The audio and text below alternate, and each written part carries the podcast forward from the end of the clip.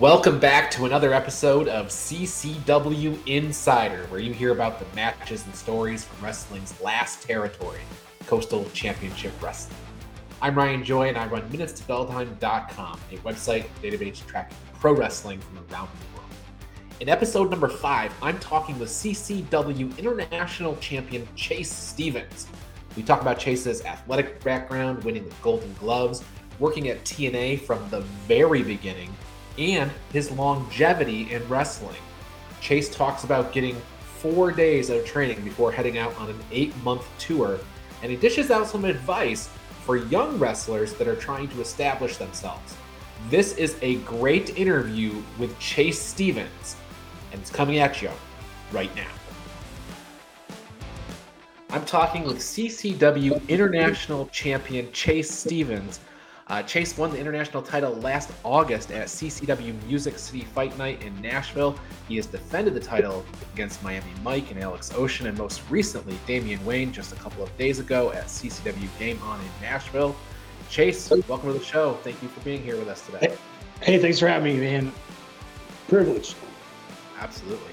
Uh, before we even get into all the wrestling and stuff that we're going to talk about, you got a pretty awesome uh, background there, a couple of swords and stuff. I want to ask you, you know, what's going man, on there?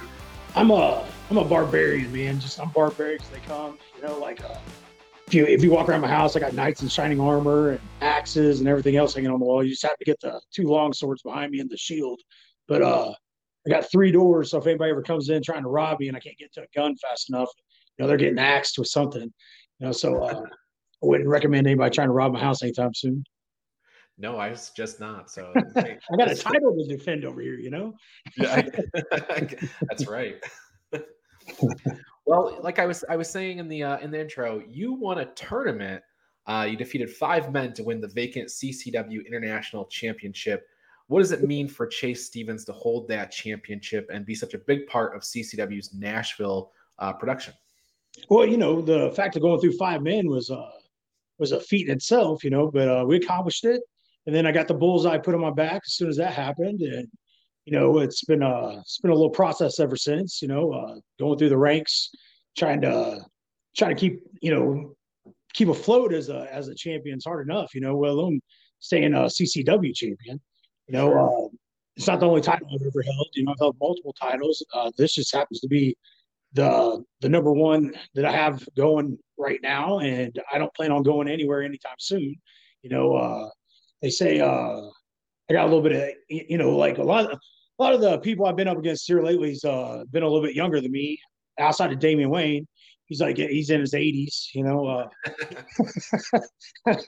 but uh, you know, other than that, um, everybody else has been a little bit younger and and they were they were good competitors. They just uh, you know, they got a I got a little bit of time on them, a little bit of experience, and they had a they have a little bit a little bit to go before they can carry a heavyweight title. Actually, I got it right here with me. Oh. So, uh, you know, uh, to hold one of these, you know, 10 pounds of gold, you got to be, you got to actually be a heavyweight.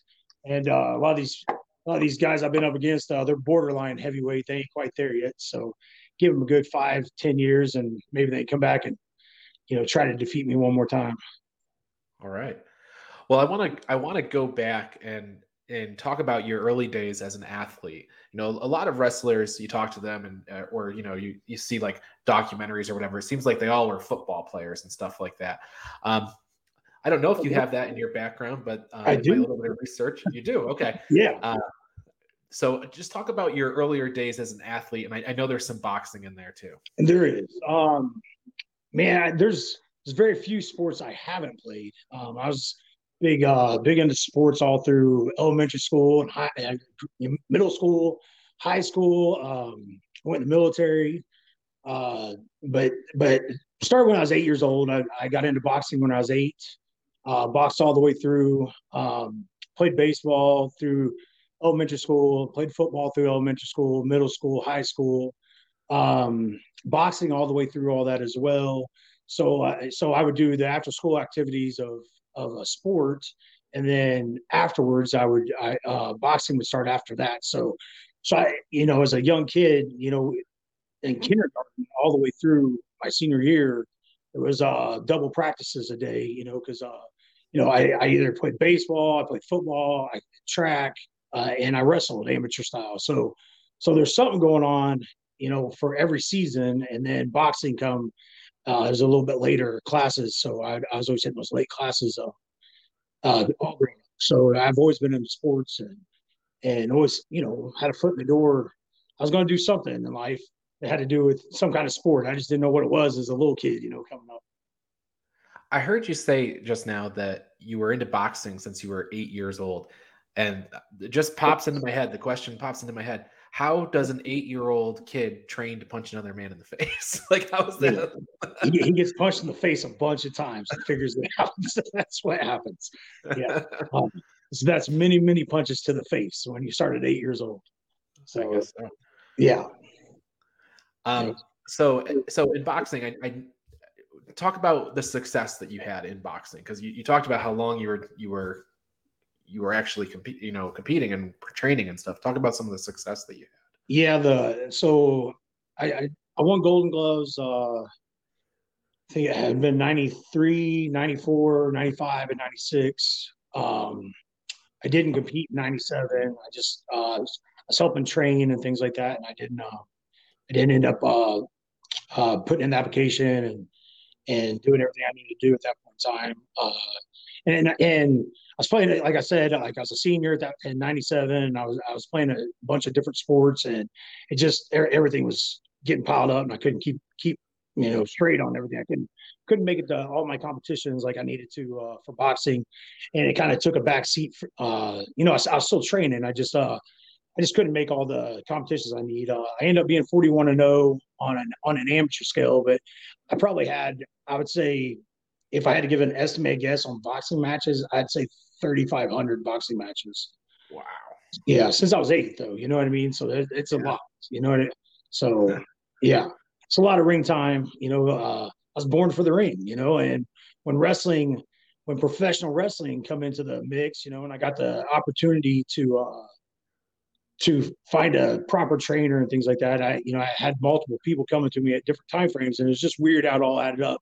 Because uh, because even though I, I loved professional wrestling, I, I never thought like, man, I should maybe I should be this down the road in life or anything like that. It just happened to present itself to me, and and I jumped on the wagon and, and rolled with it. You know, I thought it was a cool opportunity, and I went and watched a a show. I'd never been to a wrestling show at that point in time, and I went and watched, and I was like, man, I can do this. Like, you know, so I, I signed up that night. Uh, showed up uh, the next week and had four training sessions. Didn't know I, I didn't know much about pro wrestling. Like I didn't I knew like the basic names of moves and stuff, but not like I didn't know the ins and outs of the sport. And man, I got my butt handed to me like right off the bat. You know, wrestling, wrestling. I you know eh, like everybody says, you know, wrestling's fake.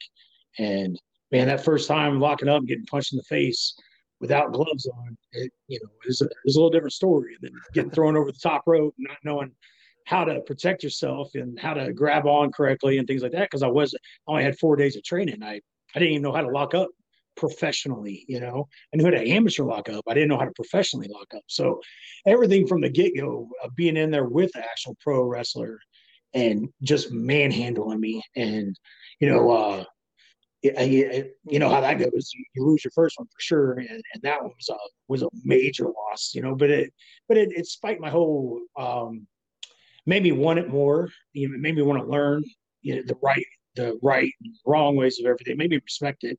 So uh, when I got downstairs, uh, ended up being Tracy Smothers that I was wrestling, and him yelling at me and from across the room, you know, like uh, like I'm mad. I mean, just mad that I was even in the locker room, even allowed in the locker room. And then when I I just happened to tell him I you know I'd only been doing this four days, and you know his whole demeanor changed on me. You know, he kind of felt bad, you know, that uh, he took royalties with me and things like that. So uh, he asked me that night before I left, you know, if I wanted to jump in the car with him. I thought we was just going to go down the road, you know, uh, I was going to get another wrestling show the next day. And I didn't come home for eight months. You know, wow. He kind of kidnapped me, you know. So, so yeah. So eight months with one change of clothes and being stuck in the car with Tracy Smothers, you know, like it's uh, it was a dream come true without you know without even knowing it. I just thought I was going down the road the next day. You know, I didn't come home. So that was uh that was there was no turning back after that. You do eight months on the road, Tracy, you're you're a pro wrestler. Like you ain't going nowhere, you know.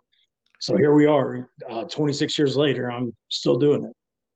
Now this was, uh, I want to say this was like the late 90s, right? We're talking. Yeah, yeah. This is 98. Yeah. So you're just coming, you know, coming off of all these years of boxing and amateur wrestling and things. That, how do you think those experiences, the boxing and the amateur wrestling, kind of helped you? I know you, you just talked about how you were at four days before you got thrown in yeah. there with Tracy Smothers, but well, how did those uh, athletic experiences help you uh, in professional wrestling? Man, every every sport I ever played combines in wrestling. It all you can you can relate each and every one of those sports to wrestling. It's it's weird how wrestling comes from everywhere, you know. Um, and amateur wrestling is not quite like that. Amateur wrestling is just amateur wrestling, but football, track, you know, uh, boxing, uh, amateur wrestling, you stack that all together and you get a pro wrestler. It's it's the weirdest thing ever. I can't explain it unless you just unless you're a unless you went through the training, you you would understand. But uh, it it helped me with my feeding, helped me with my balance, um, being a ring general, knowing where I'm at at the ring at all times. You know, uh, because uh, because you get dazed a lot just just hitting the mat itself you know you can hit wrong at any time get the air knocked out of you and you're always having to protect yourself and protect other people you know so having the air knocked out of you is an easy way to hurt anybody in the ring. Um, and this this is uh you know knowing how to protect yourself and knowing that you're not dying when you're getting the air knocked out of you is one big thing about wrestling, you know, because you fall down so much, you get whiplash, you get concussions, things like that. And in boxing, that's the exact you get all that. You're always having a, a ring in one of your ears and you gotta you gotta get up and keep going, you know, like uh you don't want to be that that you know guy with the glass jaw on the ground. You know what I mean? You're you're in front of friends, family, you know, fans and you want to entertain and that's you know it's boxing. It just that and it trans- transitions over into wrestling so well because you're do- trying to do the exact same thing in wrestling. You just uh, you're doing it for a lot longer of a period of time than three minute rounds you know? Mm-hmm. so you were so you're saying you started you kind of broke in in 1998 you went on this eight month uh, road trip with tracy smothers.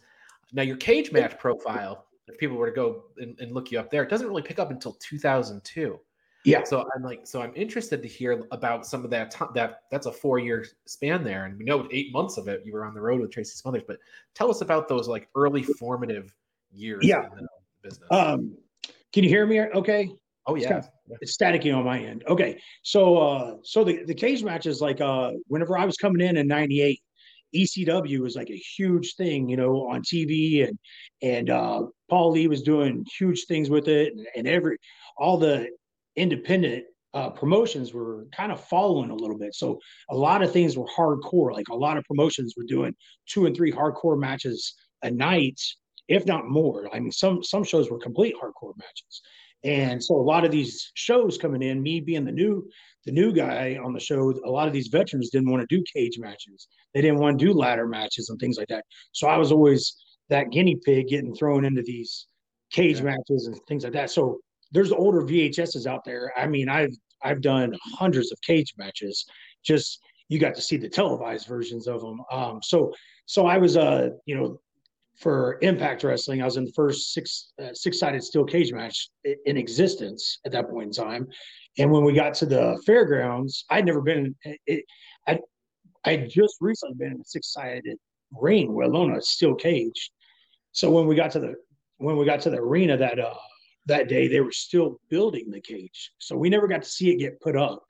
And the ceiling had a dip in it, so it was lower on one side than on the other.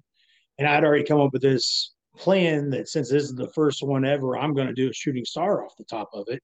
You know, watch me my claim to fame. You know, blah blah blah. You know, and we get out there and the and the cage is shimmying, and everything in everything in my head was like, just don't, because if you fall backwards, you're done. It's concrete floor. You know, there was no padding around it. So as I was climbing up, uh, shimmying, and once I get up there, I hit something which I thought was the ceiling. So I, I, look up immediately, and this great big circular thing's pulling back from my face. And it looks like to me, because I got so much blood in my face, it looks like a flying saucer up in the air. And I was like, what is a UFO doing in here? You know, like you got so many weird things going through your head at that point in time. And I'm just like, man, I, I couldn't even tell what it was. It was a boom box. It was a weird boom box that they had that they had rented, you know, for a camera to go over the top of the cage. And I and I just ran smack dab dab into it with my head. So as I look up, you know, I everything in me was like, don't do the shooting star. So I just did a moonsault off the top instead of doing the shooting star on that one, which you know it, they play it over and over again, and it's it's still a, a you know priceless moment, you know. And then a few years later, we do uh we do the first lockdown pay per view, and then I was like, they they had reinforced the steel cage at that point in time, so I knew I could climb up and actually get my balance and turn around without you know a big percentage of me maybe falling off back backwards. You know what I'm saying? Plus, they had padding out there at that point in time. They they really spiced it up a lot in those couple years. So I was a lot safer if something bad was to go wrong. So so on on that pay per view, I don't I can't remember what year that was. Maybe 05. Um, I did the Shooting Star then. So so you I, you're so we're talking about Impact and, and TNA and stuff.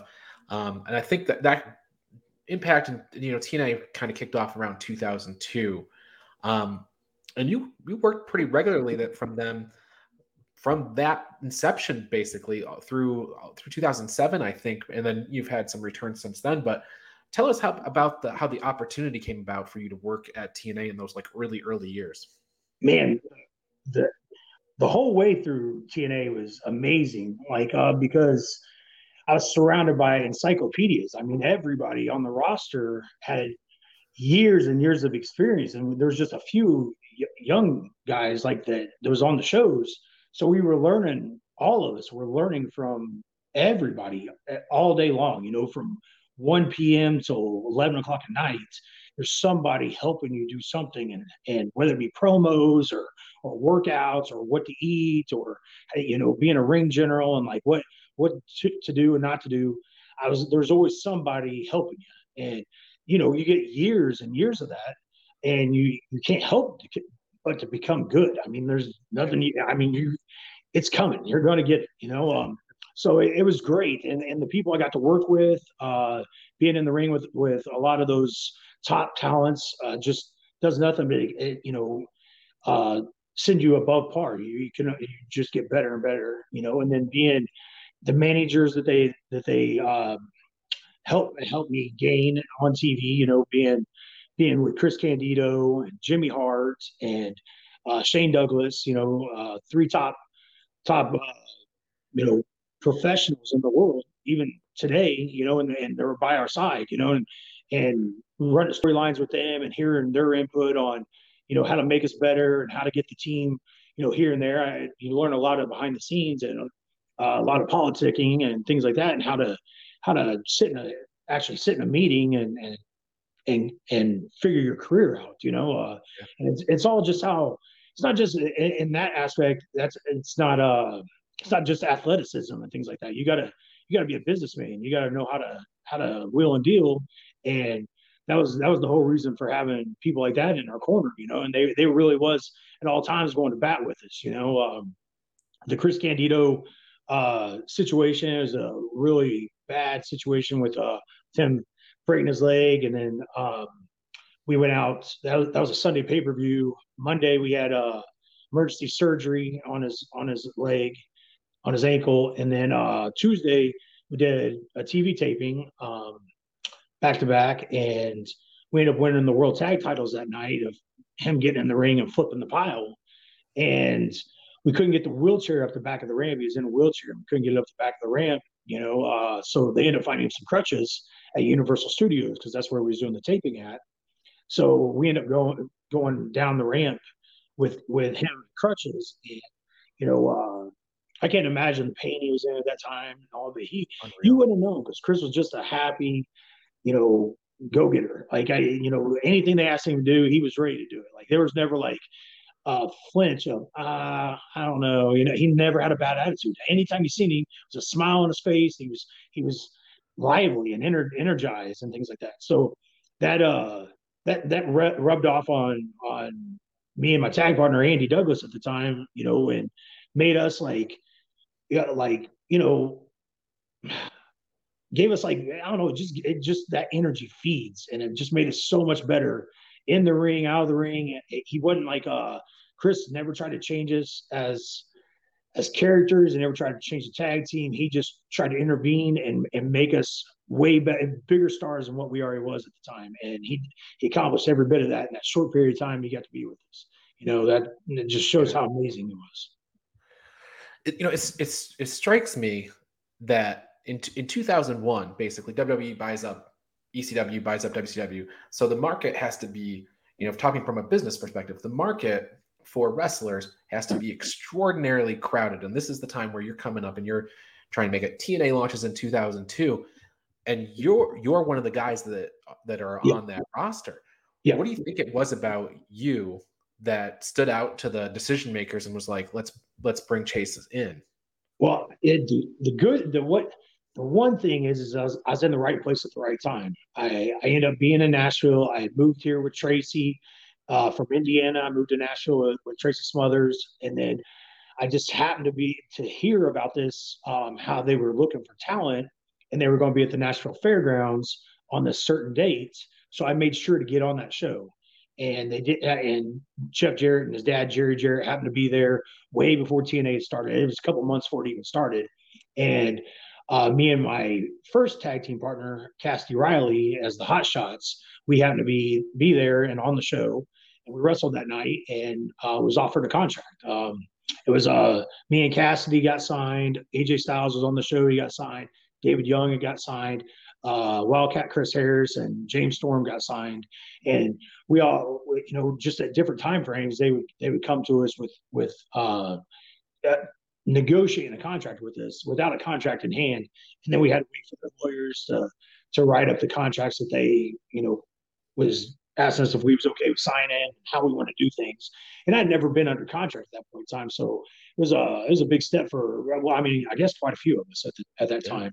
And and then then it was the waiting game because then it was uh when's it gonna start? You know, we signed a contract and it's three four months down the line, but we're young kids like hungry and we're going, man, did we screw up? Did we you know should we not assign that? Like now we're stuck at home and you know, uh, I mean, we could still go out and do indies and, and we could still work. We just couldn't do any TV stuff at the time because we just signed for another television company. So when it started, it was like, man, we was we was itching for it for months. So you know, it's balls to the wall those first few pay per views that, that come in, you know, and and you're right, they're the the WWE deal was was huge, and that roster was huge, and it's letting people go. They didn't know what to do with so many with all that talent that they had and a lot of them was was floating over to uh, TNA at the time. So the first two pay per views, we did they did a live pay per view and a and a taping, and I and I I was there. Uh, I was asked to come down because I was under contract, but I didn't I didn't make either one of those shows because of you know our our locker room was crowded too at that point in time, and they were trying to fit. Uh, you know, being their first show, they wanted the, the bigger names on it that was going to draw those pay per view and things like that. So I ended up having to take a seat on that drive, you know. Mm-hmm.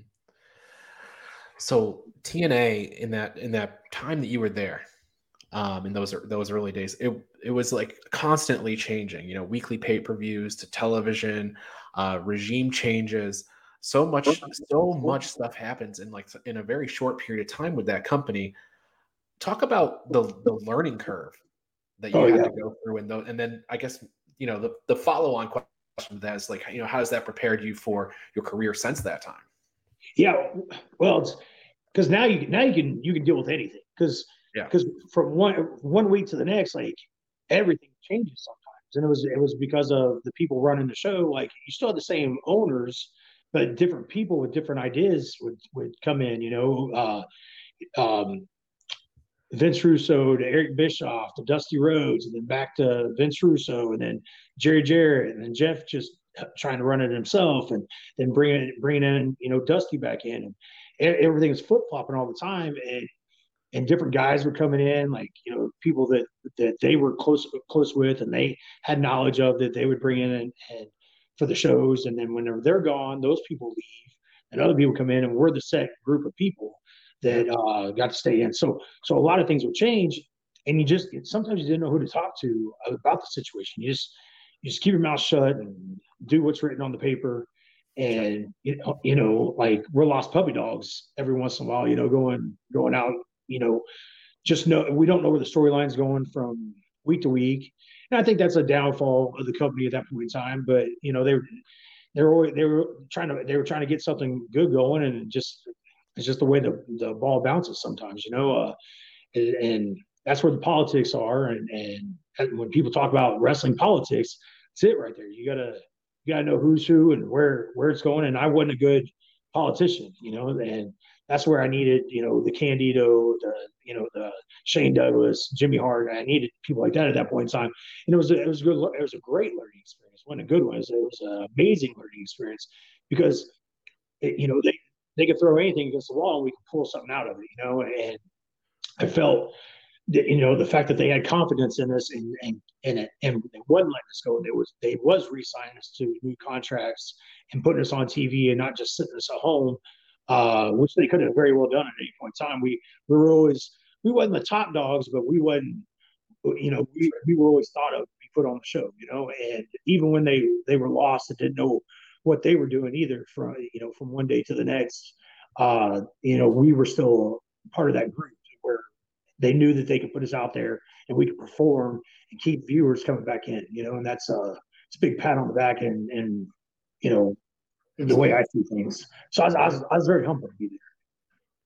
Yeah. To me, you know, you know, everything we've talked about, you know, from your athletic, you know, career, you know, growing up, um, as, you know, boxing and other sports, and then all this time in TNA where you've dealt with all this, you know, things happening, changing constantly all the time, have, have given you like such a unique experience that I think that's probably one of the biggest, you know, you're that's one of your strengths and why you're such a great asset as the CCW international champion, right? Like you bring all that experience and all that stuff into the locker room every time there's a show. Uh, yeah. So, so talk talk about that. What's it like being this veteran that's had all this experience uh, when you're working with what you got, what you said earlier, some of these younger guys. Yeah, that's that's the thing. There's not very many veterans working anymore. I mean, it's very hard to you know you really got to look and find them. Where whenever I was coming in, there's 19 of them in the locker room, and I'm the only kid in the locker room. Now there's one veteran, and there's 19 kids in the locker room, so they're not getting that that uh that learning that they need. They, the, the ring time, they, they, can get the ring time all they want, but if they don't know what to work on. they just you can't you can't go up those tiers that you need to go up. And I just happened to be in the right place at the right time, the right years that all that was coming in. And I I, I didn't know it was to fade. I didn't. They knew all the veterans knew how things were going to go. I didn't. And and I but I did I did balls to the wall. I mean I learned the, the best I could. And now fast forward all these years, you know, me being in there, you know, I got the the promo skills, I got the athletic ability, uh, the professional gear, the, the you know everything. Like I'm, I'm tan, in shape, like hungry, still hungry. You know, after yeah. all these years, I'm still excited. I love wrestling. Like I love my job, and like that. That's the. I'm not bitter. Like like you know a lot of people my age right now. You know, um, I'm still like humble and ready to ready to go. I don't want to be behind the scenes you know, trying to run my own promotion. I want to be out there in front of the fans' eyes. I, I want to be helping these young kids get better. And, and just because I beat them doesn't mean that they're not good. It just means they they got a little bit more time to go. You know, at least at least they stepped up. At least they were there. You know what I mean? And that's how I look at it in that competition. And it and if God forbid one of them does does put me to the mat for a three count, uh, that just means I just got to work a little bit harder and come right back because I I'm not going home. I mean, I've been doing this way too long to go sit at home. You know, I'm ready to I'm ready to hit the road seven days a week, and you know, I'm I still got that that kid hunger inside of me. You know what I mean? Sure. What do you and what do you so what do you tell when when a younger guy in the locker room comes up and you know asks you for advice? What what's the big piece of advice that you always give them? Man, Usually I'm a smartass. I tell them to quit. but uh, no, but I'm always I'm just joking with them. Um, no, I tell them like because they can't get that ring time that they're looking for today. I mean, they can get in the ring as much as they want, but they they there's seminars out there now. There, it wasn't like that whenever I was coming in because I was learning from so many different people at one time that that uh, I was like uh, I was it, there was a seminar. There's there's 19 seminars a day, you know, in in these locker rooms, and I was wrestling seven days a week at that point in time. So they don't get that anymore. They they get a Friday and Saturday for sure, and that you know every once in a while they get a Sunday or a Thursday, but they're not sure. getting that ring time they need. So they need those seminars. They need those people that have been on TV and know what to do. You know, know knows how how everything works to get to the top. Those people are who you need to learn off of, uh, and those are the seminars you need to go to. Um, so that's what I tell them. I'm like, I'm like, you know, anybody that's been on TV, that's been got let go or how whatever's happening in their life, to where they're they're still on the road and they're and they're making a living doing these seminars. They're trying to teach you how to get to their spot. That They're that that's that's what they're trying to do is be teachers. You need to take advantage of that and and whatever you got to do to get to that state, to get to that town, to to fork up that money. If you guys you got to sell your you know your girlfriend or whatever on the way there. I'm joking. But uh, but you know what I mean? Like uh, usually these people aren't char- charging an arm and a leg. They're really trying to help these young kids out, and they're they're doing it for you know pennies on the dollar for the knowledge that they have. And, and it, like I said, though, there's a lot of there's a lot of seminars out there, and there's a lot of people that still haven't made that made that jump yet to TV. And those aren't the seminars I'm talking. About. I'm talking about the people that's on TV that are out there that's still hustling right now, and there's there's trying to help out these young talents. There's so much. uh young talent out there. It's it's a you know 20, 2022 is it's a it's a huge year for athletic young athletic acrobatic talent. They're everywhere right now, and they're all good. I mean, there ain't any others. I, I, I see a new move like, I, and I've done everything. Like I have done every move in the book uh, quite a few times. I've made the video games and everything else. I've done all the motion capture and creative finishers and all this other stuff. And then I see stuff today, like in the last couple years, that I'm like, I didn't even know it's possible for your body to do some of this stuff. You know, so there's some there's some truly athletic people out there that uh, they just they just need a little stepping stone, and maybe that maybe that seminar is all they need to to for those light bulbs because they got the talent. They just need those light bulbs. They need that that help, and some of the things is who you know and to get to get those steps up too you know and and going to that seminar that that guy is gonna he's gonna remember you because your athletic ability your look. If you got a, a, quite a few of the the you know the pieces. Know, the yeah the pieces to the puzzle if you got quite a few of them put together and you just need these few little things that guy's going to remember you. That he's to you're going to stand out to him and he's going to help you the best he can possibly help you and I feel like that's the whole reason I'm sitting here talking to you right now is because I had so many people at one point in time seeing that I had these pieces and they just kept adding more and more pieces till I finally, you know, got to to where I'm at today. Absolutely. All right, I want to ask you about Bad Company. It's your it's your ring entrant, the song you come out to uh, from the bad ca- from the band Bad Company on the Bad Company album. It's, it's, it's, it's, from Five Finger Death Punch. Okay. So you're right. It's, I, so you're right. The Bad Company did do a song, Bad Company, and I come out to the remake, the okay. Five Finger Death Punch version. So, so Ivan, the lead singer, is a huge wrestling fan, and so so is Chris Kael, and they got together uh, through like I don't want to say through wrestling, but but they're both big wrestling fans, going to wrestling shows, and they connect. Uh, when Ivan lost a, a bass singer, they all got together. I I would go and watch them whenever I was in the area, when they were at, with different bands. And then when they come together, I was like, man, that, that's my band right there. So, you know, I got, you know, I went out with them a few times, like uh, went on the town, had some fun, tell all kinds of stories and stuff like that. And I, I was like, man, I gotta that when they first come out with that song, I was like, that's mine. Like I'm I'm totally taking that. So uh so yeah, that's that's my whole my whole deal. Like, you know, that that song was created for me. That's what I think. You know, Perfect. all these stories I told them back in the day, I think it all went into one right there. So they won't say that, but I'm pretty sure that's what it was. All right. So uh, I, you may have answered this already because we, we've we've talked about so much about you know your experience and stuff like that. But you've been wrestling for many years at this point. What has been the secret to your longevity? Because that's another that's another piece that I think that the probably the people that you're talking to the, when you talk about the seminars and stuff, they probably need to hear that too. Man, I, stretching. Like I, you know, Tracy Smothers was always on me about stretching, and I, I was a kid and I was flexible, and I always just thought he was talking out his ass, and I I I hated stretching. Like I just I just wanted to go do everything. Like I, I want to wrestle, I want to lift weights. I didn't want I didn't stretch. And then as I got older, I started stretching a little more. I started well, I started watching other veterans do it too. And they all smelled like Bengay in the locker room. And you know, then icy hot come along and I and I and I don't use any of that stuff. I I never have. Um it's just uh I've I've always been well maintained on on fitness or whatever, things like that. Um and I and I really don't eat as good as what I should because I'm on the road a lot and it's just hard to eat well. And I don't pre-make my meals and things like that.